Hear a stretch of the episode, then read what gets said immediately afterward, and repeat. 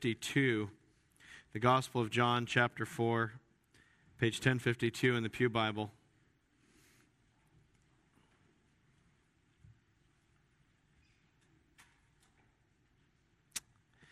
And let me read a portion of this passage, then we'll talk about it. John chapter 4, verses 1 to, we'll read through verse 15. It says, the Pharisees heard that Jesus was gaining and baptizing more disciples than John, although, in fact, it was not Jesus who baptized, but his disciples. And when the Lord learned of this, he left Judea and went back once more into Galilee. Now, he had to go through Samaria. So he came to a town in Samaria called Sychar, near the plot of ground that Jacob had given to his son Joseph. Jacob's well was there, and Jesus, tired as he was from the journey, sat down by the well. It was about the 6th hour. When a Samaritan woman came to draw water, Jesus said to her, "Will you give me a drink?" His disciples had gone into the town to buy food. The Samaritan woman said to him, "You are a Jew, and I am a Samaritan woman. How can you ask me for a drink?" For Jews do not associate with Samaritans. Jesus answered her, "If you knew the gift of God and who it is that asks you for a drink, you would have asked him, and he would have given you living water." "Sir," the woman said, "you have nothing to draw with, and the well is deep. Where can you get this living water? Are you greater than our father Jacob, who gave us the well and drank from it himself, as did also his sons and his flocks and herds?" Jesus answered, "Everyone who drinks this water will be thirsty again, but whoever drinks the water I give him will never thirst. Indeed, the water I give him will become in him a spring of water welling up to eternal life." The woman said to him, "Sir, give me this water so that I won't get thirsty and have to keep coming here to draw water." I'm sure you've had the experience before of looking down at your jacket or sweater, and you look down and you notice a little frayed thread sticking up, just a little tiny thread. And what you're supposed to do, of course, when you find a thread like that, the proper procedure is to pull it up just a little bit and then snip it so that the thread will kind of recede back into the fabric. That's what you're supposed to do. Unless, of course, you're a kid or unless you are male. In which case, the proper response to the thread is to grip it tightly and to yank decisively as hard as you can. And sometimes that works and it snaps off. Other times, though, you know, what ends up happening is you have this long thread that comes out, and, you know, it's like the magician who pulls the flags out of his sleeve. And so you're pulling and you see the thread run up your sleeve like that. That's kind of what happened to me as I was studying John 4. My original intention was to take this, what I think is really one of the more fascinating conversations in the Bible. It's an extended conversation between Jesus and this unnamed Samaritan woman. And I was intending to preach it as two sermons. I was going to take verses 1 to 15 as sermon number 1. And then, as we'll see eventually, there's a kind of natural break, or a natural, not break, but sort of transition between that and verses 16 to 26, which is the rest of the conversation. That was going to be sermon number 2. And then I found this thread sticking up, and I yanked on it, and a whole nother sermon came out. So that's what you're getting this morning. So my two-sermon plan has unraveled, but hopefully in a good way, hopefully, and unlike it, a sweater won't ruin the sweater, but it'll actually be helpful. So I want to show you, let me show you the little thread that I saw sticking up that I just got bothered by and I had to fiddle with. It's in verse 4. It says, now he had to go through Samaria. You see the thread? He had to go through Samaria. The thread sticking up is that little phrase that's translated in English here, had to. He had to go to Samaria. In Greek, the thread is even smaller. In Greek, it's one little word. It's not a noun. It's not a verb. It's just a 3-letter word in Greek. It's the word day, which if you translate it into English, would be like D-E-I. delta, epsilon, iota, day. And it means, the word day means something like it is necessary, it is required, it must be. It has a sense of mustness to it. Something must happen or is necessary that something should happen. Or in order for something else to happen, this must happen first. And so you have the translation here, he had to. So in Greek, it's something like, now, day, he go through Samaria. It was necessary that he went through Samaria. And, you know, I was kind of looking at it, and I thought, that's sort of interesting. Why did he have to go through Samaria? I mean, why was that a necessity? Why was it required that he go through Samaria? So, you know, when you have a question about the Bible, if you're ever reading the Bible and something kind of pops up and you go, what does that mean? Why is it like that? Well, you know, the first step is always to look at the immediate verses. See what comes before, see what comes after, look at the context. That's how you understand what the Bible means, is what it means in context, not just kind of what it means to me or how I feel about it, but what does it mean? What did it try to say? So, you know, you look at the verses before it, verses 1 and 2. The Pharisees heard that Jesus was gaining and baptizing more disciples than John, although in fact it was not Jesus who baptized, but his disciples. And when the Lord learned of this, he left Judea and went back once more to Galilee. So, Jesus is in Judea. He's baptizing. He's getting popular. The Pharisees find out. For some reason, that's not something he wants, maybe because he wasn't ready for his ministry to be as big there yet. It's not quite clear. But he goes to Galilee. Take out your sermon notes for a minute. This is probably more helpful just to see in some ways. Here's a little map of the land of Israel in the time of Jesus in the 1st century A.D. under Roman occupation. And during the time of Roman occupation, these were the provinces. So you see in the south, there's Judea. That's where he was baptizing. The Pharisees found out, and he had to go to Galilee. Do you see at the top of the map, there's Galilee up to the north. And what's in between? Samaria. So he had to travel through Samaria. And in fact, that's what he does. And then that sets up verses 5 to 6, where it says, he came to a town in Samaria called Sychar, near the plot of ground Jacob had given to his son Joseph. Jacob's well was there, and Jesus, tired as he was from the journey, sat down by the well. It was about the 6th hour. So that kind of transitions us to this story. And again, you look at the map, and there's a little dot there where Jacob's well is. You can go to Jacob's well today. It is still there. It's inside a Greek Orthodox church. It's a rather deep well. It surprisingly still produces water, and good water, and it's about 120-foot well, and it's there, still working. So Jesus was there. That's where he was. So you look at this, and you say, okay, Jesus had to go through Samaria. And, you know, my first response, or maybe our first response, seeing a map like this is, well, yeah, I see why he had to go through Samaria, because if you're going to go from south to north, you start in Judea, and you end up in Galilee. I mean, big mystery, Jeremy. Ooh, you know, thread. It's not really a thread. Except that there was another way to get to Galilee. There was another route. You could also go from Jerusalem, cross the Jordan River. Do you see that territory called Perea? You could go up Perea on the east side of the Jordan River, and then once you pass Samaria, cross the Jordan again at another ford and get into Galilee. That's important because that is, in fact, what a lot of Jews did. It was a common Jewish route. North and south. Why? Because they didn't want to go through Samaria. They didn't like the Samaritans. Verse 7, when a Samaritan woman came to draw water, Jesus said to her, will you give me a drink? His disciples had gone into town to buy food. The Samaritan woman said to him, you're a Jew and I'm a Samaritan woman. How can you ask me for a drink? For Jews do not associate with Samaritans. You know, it's like basic rules in life. You know, you don't strike up a conversation with a stranger on the red line. That's weird. You don't do that. And if you're a Jew, you don't talk to a Samaritan. You know, the Jews, there was an animosity between the Jews and the Samaritans. There's an ethnic, there were racism issues, if you want to put it in modern kind of terms.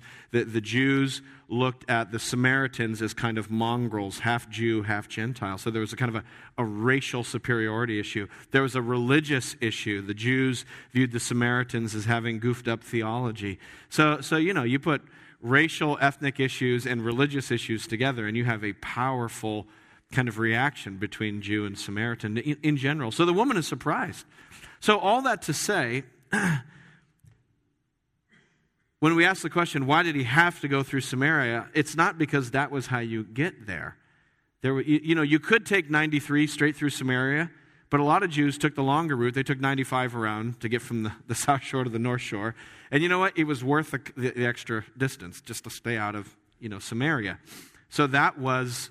So, I'm like, okay, well, maybe that's not why he had to go through Samaria, because there was another road. Well, maybe he was just in a rush. I mean, maybe that's it. Samaria was the shorter distance, so he had to get there quickly. Maybe he had another wedding to get to up in Cana or something. I mean, who knows? He had something. He was on a rush, so he took the short route instead of the longer, a little bit longer route. One of the reasons that doesn't sit totally well is because later on in John chapter 4, we find out he makes an unplanned extended stay in Samaria. If you look down at, down in verse 39, kind of jump ahead a little bit in the story. But eventually Jesus has a kind of impromptu ministry in this town. It says, many of the Samaritans from that town believed in him because of the woman's testimony. He told me everything I ever did.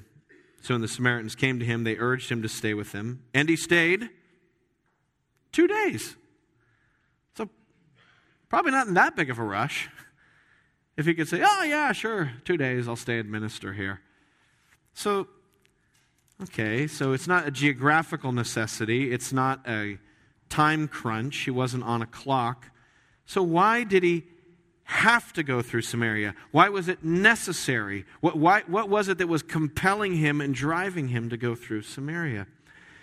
Well, you look at the immediate context of John to try to find an answer. And sometimes if you can't find an answer there, what you need to do is, when you're trying to interpret the Bible, is you just expand out the context a little bit.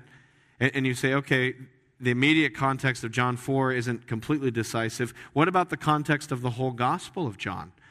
And one of the things you can do is to say, does that little word day appear anywhere else, and does it have any other kind of significance in John? Is that helpful?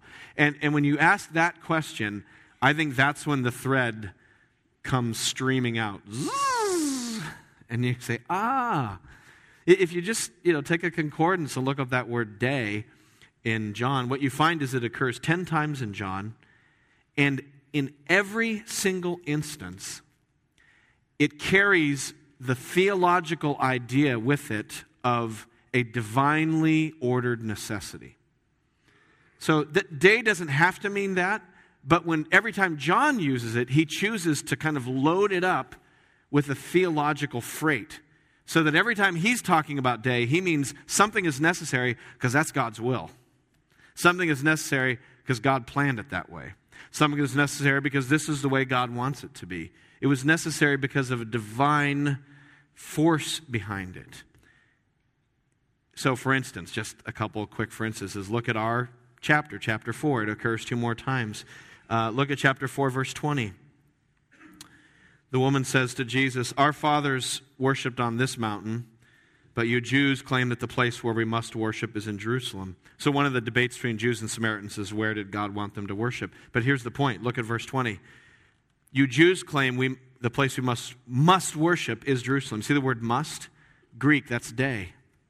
It is necessary that we worship in Jerusalem. In other words, the debate was over, what is God's will for where people are supposed to worship? It was about the divine will and the divine purpose. Or look at verse 24. This wonderful verse, so interesting. God is spirit, and his worshipers must, day, worship in spirit and in truth.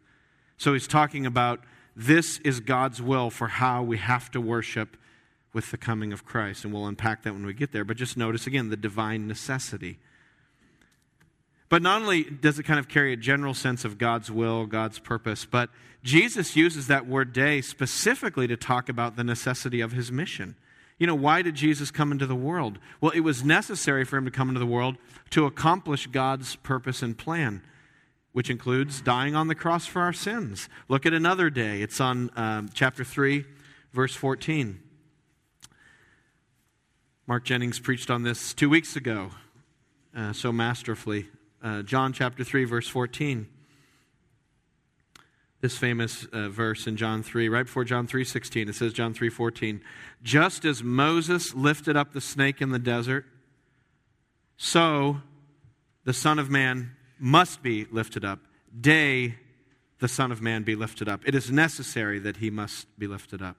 So Jesus is saying, my mission is to be lifted up. My mission is to die on the cross for sins. That's why I'm here. It must happen. This is why I came into the world. It's like when Jesus first appears in the Gospel of John, the very first time we through the pages see him, so to speak, John the Baptist points to him. And you remember John the Baptist's declaration? Behold the Lamb of God who takes away the sin of the world. So from the get-go, we know that the mission of Jesus at its core is to come and be the sacrifice for sins upon the cross. Jesus came to die in order to bear the punishment for sins that we deserve, that separates us from God. So Jesus says, it is necessary to be lifted up. I must be, because this is why I've come. This is my mission. Same thing. Let me show you another one. John chapter 12, verse 34. And all these are on your sermon notes, by the way, just so you can take it home and kind of have that, do with it what you will. John chapter 12, verse 34. Actually, let's go back to verse 32. Jesus says in John chapter 12, verse 32, but I, when I am lifted up from the earth, will draw all men to myself. He said this to show the kind of death he was going to die. He was going to be lifted up on a cross. And through that, he was going to draw men to himself. The crowd spoke up. We've heard from the law that the Christ will remain forever. So how can you say the Son of Man must day be lifted up? Who is the Son of Man? What do you mean the Messiah has to be crucified? The Messiah is supposed to live forever, not die, not get killed on a cross. It doesn't make any sense to us. So they were wrestling with that. He must be lifted up. So the day, again, it has to do with God's plan. God had a plan for Jesus to die and be crucified for our sins and rise again. You know, look at one more. Look at John chapter 20. John chapter 20, verse 9. This is after his death, after his burial.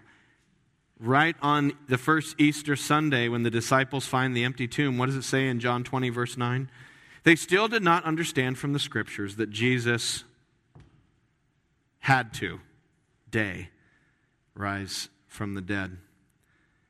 So that word day is just pregnant with theological meaning. You know, it's just bursting with theological meaning. You know, Jesus had to die on the cross and rise again because that was the divine plan promised in the Old Testament, foreshadowed, predicted, prophesied, and now finally the divine plan was coming to pass, and Jesus says, I have to die. I have to rise again because this is what the Father and the Son have covenanted together to do. It was necessary. Now, here's the thing. Not only is Jesus' mission dying on the cross for sinners, but here's the other part of his mission. It's also, and this is key, it is also going and getting the sinners for whom he died. So we often emphasize the die on the cross part, and rightly so, but don't you know that part of his mission was to also go and get those for whom he died? Look at John chapter 10. Let me show you another day. We've got like 7 days here. It's like a whole week. John chapter 10, verse 14. So here's what I want you to notice here. That the mission of Jesus is not only to die, but it is also to seek and find those for whom he died. Verse 14, I am the good shepherd. I know my sheep know me. Just as the Father knows me and I know the Father, I will lay down my life for the sheep. I have other sheep that are not of this pen. I must, day, it is necessary that I bring them also. They too will listen to my voice, and there will be one flock and one shepherd. And we'll get to chapter 10 eventually, but you know what he's talking about is the Gentile mission. That not only is he gathering in sheep from the Jews, but the gospel is going to go to the Gentiles too, and there's other sheep that are going to be brought into the flock. But here's the point, is that again, Jesus' mission was to gather in those for whom the Good Shepherd would die. And I think that's important because it's a picture of Jesus' saving work that is very intentional, very aggressive, very pointed, very active. I think one of the problems that we evangelicals run into sometimes when we try to explain the cross, we try to explain the gospel to people, is that we, whether we intend to or not, we end up kind of portraying Jesus' work for us as in a kind of passive way. It's a sort of like, you know, Jesus takes kind of a passive, hands-off role in salvation. You know, it's sort of like Jesus died for the sins of the world. He died for everybody. He bought this gift. He paid the price for everybody. And now he kind of steps back, and it's up to you to decide what to do with the gift. He's bought the gift is there. It's up for you to decide how to handle the gift. And there's truth to that. Salvation is a gift, and we do have to make a decision. But we kind of portray it like Jesus is sort of like, look, I died. That's my part. And now your part is figure out what to do with it. Like, you know, I was trying to think of some analogies. I don't know if these work or not, but it's like salvation is a website that Jesus designed. And he put it up on the web, and then he sits at home on his computer waiting for hits. Like, is anyone going to click? Oh, I got another one. Woo! Oh, someone else went to my website. Yeah! Hey, people are getting saved. This is awesome! You know, it's moving up on the Google list. Woo! Or like, Jesus sent out invitations, and now he just kind of sits up in heaven every day waiting for the mailman to come, and you know, obviously I'm just being crazy here, but you know, the mailman comes and it's like, oh, did I get any RSVPs? Did anyone accept my invitation to eternal life? Oh, 5 more have accepted my invitation to eternal life. You know, we talk about it in that sense, as if Jesus' death was kind of a generic thing that he put out there, and it's really, at that point, kind of up to us to decide what to do with it. But that's not the picture we have in John. Not here and not in other places we're going to find. Not in John 4. We find a Savior, first of all, who died for his sheep.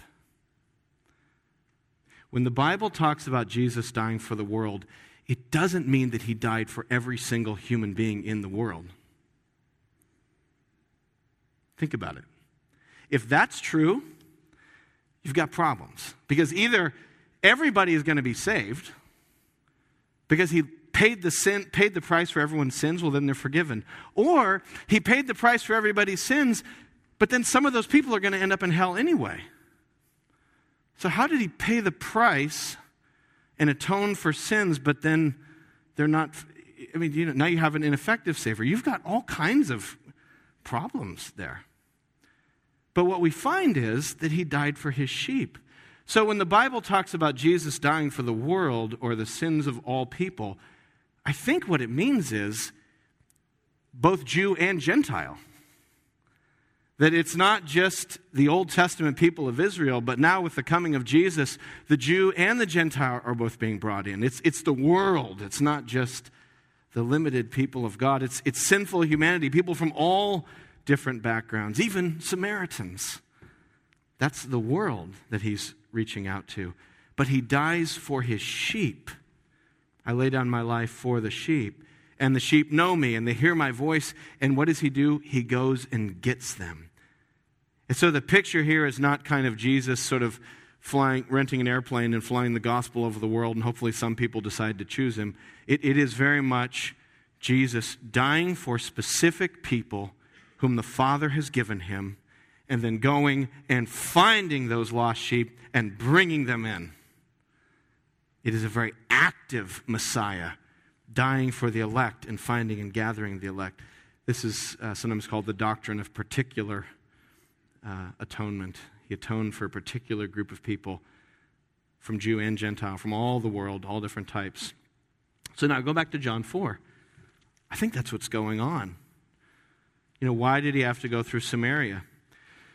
It's because he was on this mission to find the lost for whom he came. Look at verses 27 and following. It's kind of jumping ahead about 3 or 4 sermons out, but I'll just kind of look at the text anyway. It says, Just then his disciples returned and were surprised to find him talking with a woman. But no one asked, what do you want? Or why are you talking with her? I guess they're kind of used to Jesus being a little unorthodox. Then leaving her jar of water, the woman went back to town and said to the people, come see a man who told me everything I ever did. Could this be the Christ? They came out of the town and made their way toward him. So here's disciples and Jesus at the well, this crowd walking toward them. Meanwhile, his disciples urged him, Rabbi, eat something. But he said to them, I have food to eat that you know nothing about. Then his disciples said to each other, could someone have brought him food? You know, another one of these vroom, right over their heads kind of moments. It just happens so many times in John. And Jesus says, my food is to do the will of him who sent me and finish his work. So the thing that feeds me, the thing that drives me and keeps me alive is doing the Father's will, that it is necessary. I'm here for a mission. And what is it? You say 4 months more than the harvest? I tell you, open your eyes and look at the fields. They're ripe for the harvest. You know, could you see him pointing to that crowd coming up from the village? Don't you see right here? This was my mission. Not only to die and to rise again, but to go and find the sheep for whom I died. I'm here for them. Why did Jesus have to go through Samaria? Because he was coming for her. The dirty, serial relationship Samaritan woman. And he was coming for them, the people who would believe, coming out of the town. The work of our Savior, the mission of our Savior is not just kind of a generic, gee, I hope you accept me kind of thing, like poor Jesus, he's longing for a relationship with you. You know, would you please give him some time because he died, he did all this stuff and no one's really listening to him. Like, poor Jesus, come on, give him a relationship. No. This is, I chose my sheep. I died for my sheep. I will get my sheep. And the sheep are clueless. The sheep are, oh, what's going on? You know, the woman, she doesn't know what's going on. And Jesus comes. He came for her and for them, and he came for us. What an encouraging text. I just find this so exciting. This is so strengthening to our faith. You know, when you really think about it, when you really kind of let your head get around that, you know, what an awesome God we have and what he's done for us. Can I just quickly suggest 3 ways this should encourage us? At least 3 ways. There's probably more, but just quickly tick off 3. Number 1, I think it's encouraging for Christians when we look back on our salvation and we begin to apprehend that God not only died for us, but found us. Just that's so encouraging. To look back and realize that Jesus not only died for me specifically, but he also finds and calls those for whom he died. He came and found me, and it's awesome. And we don't realize it at the time. We're kind of like the Samaritan woman. You know, we got the jar of water, we're doing our business, we sit down next to Jesus. We don't even realize what's happening, but God is at work. This was driven home to me afresh 2 weeks ago. 2 weeks ago, I wasn't here. I was back in my home church in Las Vegas, Nevada, where I had first become a Christian and first started to grow in my faith, and they're having their 50th anniversary, so I went back and had the joy of preaching for my home church's 50th anniversary. It's pretty cool. But you know, you go back to a place like that, you kind of go back to the old place where you grew up, and you look around, and you realize you weren't fully aware of everything that was happening at the time, and you kind of look back in your life, and you realize there's things going on that you didn't realize were going on, and you know, you start asking questions like, how did I get there? Why was I born in Las Vegas, Nevada? Why were my parents there? How did we get to that church? Why did I go to that church? Who are these people? You know, I wasn't just kind of this isolated speck doing my own thing. I was part of this whole thing, you know? And all the people, I'm looking out over the congregation, and I see people who were there when I was a teenager, and now they're wrinkled, now they're gray. But they're there, and they're faithful. They were faithful all those years. And it affected me, and I didn't even know it. I wasn't aware of how. You know, I came in the door, and there at the door is this guy named Jack Taylor, Is this guy in our church, good guy, lifelong bachelor, head of our elder board, of their elder board, just a godly man. When I was a teenager, he was handing out bulletins. I walk in, he now has gray hair handing out bulletins. Just kind of like that faithful serving Christ. And you go like, wow, I didn't even realize that was there. There's so many things here. And that guy taught my youth group, and that person was in Sunday school, and that one I served with in Vacation Bible School. And suddenly you realize God was setting me up. He came and found me. He orchestrated the events in my life. Did I have to believe in Jesus to be saved? Yes. You do have a choice. You must make a decision. You must repent and believe. This is not fate. You must believe in Christ if you're going to be saved. But once you're a Christian, you look back and you realize that that moment of me believing was birthed from a womb of divine sovereign orchestration. That there was a great muscular contraction of God's purposes that made me born again, so that my first baby cry was, Jesus, have mercy on me. Yeah, I cried that. I believed. But it was because of this divine plan. It's because he sought me and gave me a new birth. And you're humbled that God would orchestrate all these things in your life. It's like this old board game we used to play. I don't know if this analogies could be lame because kids today don't play board games. They play computer games. But anyone ever play the board game Mousetrap? Please tell me. I know, all the adults are waving. There's a kid back there waving. Thank you. Thank you. I don't feel so old. Power to the gamers. Yeah. Mousetrap is this board game, Milton Bradley or Hasbro or something, I don't know. And you would, throughout the game, you would move your mouse around the board, and if you drew certain cards or whatever, you'd begin constructing this elaborate mousetrap that, you know, it's kind of this thing where you hit one thing and something happens and that triggers something else. And so the game, you actually undo this mousetrap. So the mouse is at the cheese part, and you watch, and that's the whole thing as a kid, is watching the mousetrap go, and finally the little net comes down and catches the mouse. And you look back and you're like, there's this whole mousetrap that God was building, and I'm the mouse.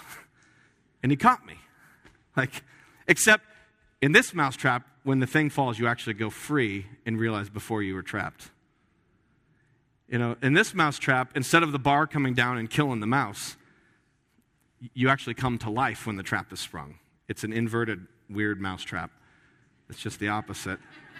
You're free. You're alive. You used to be captured and dead. Now you're in Christ. It's just so wonderful to think that God came for me.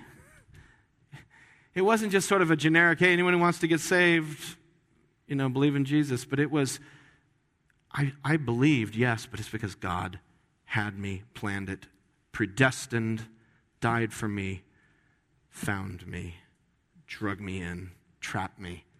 It's wonderful how much God loves us. What encouragement we have from the love of God.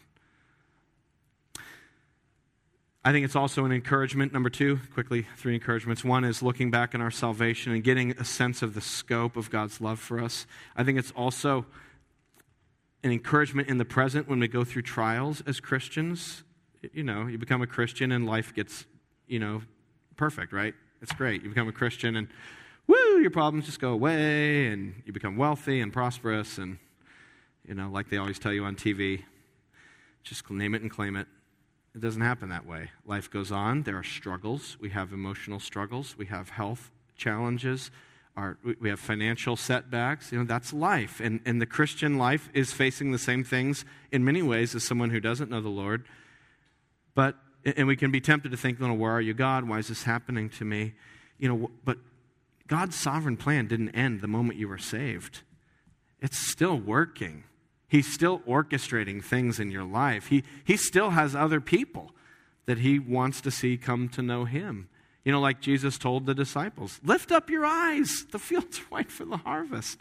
And so many times we can get focused on our specific situation and we lose sight of the fact that God still has other sheep to bring in. You know, why hasn't Jesus come back yet? Because all the elect are not gathered in. There will come a day when the last elect person is saved and then the end shall come. Jesus said, this gospel of the kingdom must be preached to all peoples as a testimony to all nations, and then the end will come.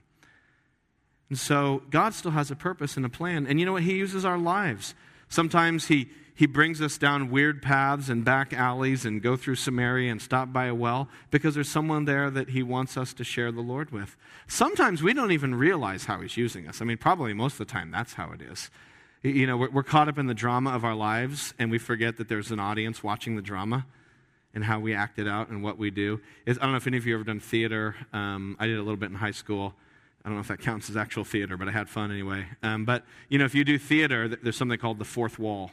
You know, the fourth wall in theater is, you know, the stage has three walls, and the fourth wall is between you and the audience. And sometimes we get so wrapped up in the drama, we forget there are people who are watching us. They're watching our witness. They're watching our responses. And like Jack Taylor handing out bulletins. He doesn't even know I'm seeing him every Sunday. I just hand out bulletins faithfully. God is watching. You know, people are watching, and God is using you. And you may not even know it until eternity to see how the great mousetrap was built. So be faithful. What you're going through is not meaningless. You say, well, why? Well, then what's the purpose? I don't know. I'm not building the mousetrap. I just know that it's there, and God uses everything, and it's, you know, who can know the mind of the Lord? But I just know that He is sovereign, and He's orchestrating all things together, even bad things, even the death of Christ, the worst thing ever, for our good. And then a third encouragement. One encouragement is look back on your salvation and rejoice that God was at work. Another one is don't be discouraged in the present. Lift up your eyes. Realize God still is calling people and is using you as some way in that plan. And then number three, here's the third encouragement. I think this is an encouragement if you wouldn't yet consider yourself a Christian. If you're sort of like, I don't know. I'm interested. I'm checking it out. I'm here. But I don't know if Jesus is the Son of God. I don't know, you know, if all this is true. How do I know? And then you hear a thing like this, and you might be tempted to be discouraged, like, well, maybe I'm not one of the chosen ones, so what's the point of even trying? But you could just as easily look at it the other way. And you could ask this question, why are you here? Like, why are you in this room right now? How did you get here? Oh, my mom made me come. I have to go. Okay. So why is your mom your mom? Why is your mom here? Why does your mom believe? What if it's not random? You know, what if you just didn't get a stinky religious mom? Like, what if there's a reason you got the mom you got? What if? I'm here because my spouse dragged me here. Okay. Why did you marry your spouse? Well, we were high school sweethearts. Okay. Why did you meet each other? How did that work out? You know, I'm here because I went through a really tough time in my life, and I don't even know what I'm looking for. And there's, a little too much Jesus in this church, but I'm here because it's kind of nice. Like, okay, but why did that happen? You know, what if hypothetically God is working out a plan in your life? And we're like that woman at the well in Samaria who doesn't no clue what's happening. And Jesus is right next to you. And the trap is, you can hear it clicking in the background. And it's just a matter of time before He reveals Himself to you. I mean, what if? And so the question to ask isn't, am I one of the chosen and what is God's plan? Because that's a pointless question. You're not going to know the answer to that. What's God's plan? I don't know. He's God. His mind is so complex. God thought up DNA. Like, how do I think? Why do I think I would understand His mind and His plans? That's ridiculous. The question you should be asking is, if Jesus could save the dirty Samaritan woman, could He save me? And that is an answerable question. Yes. Just turn to Him and look to Him. He came to seek and save the lost, just like us. Let's pray.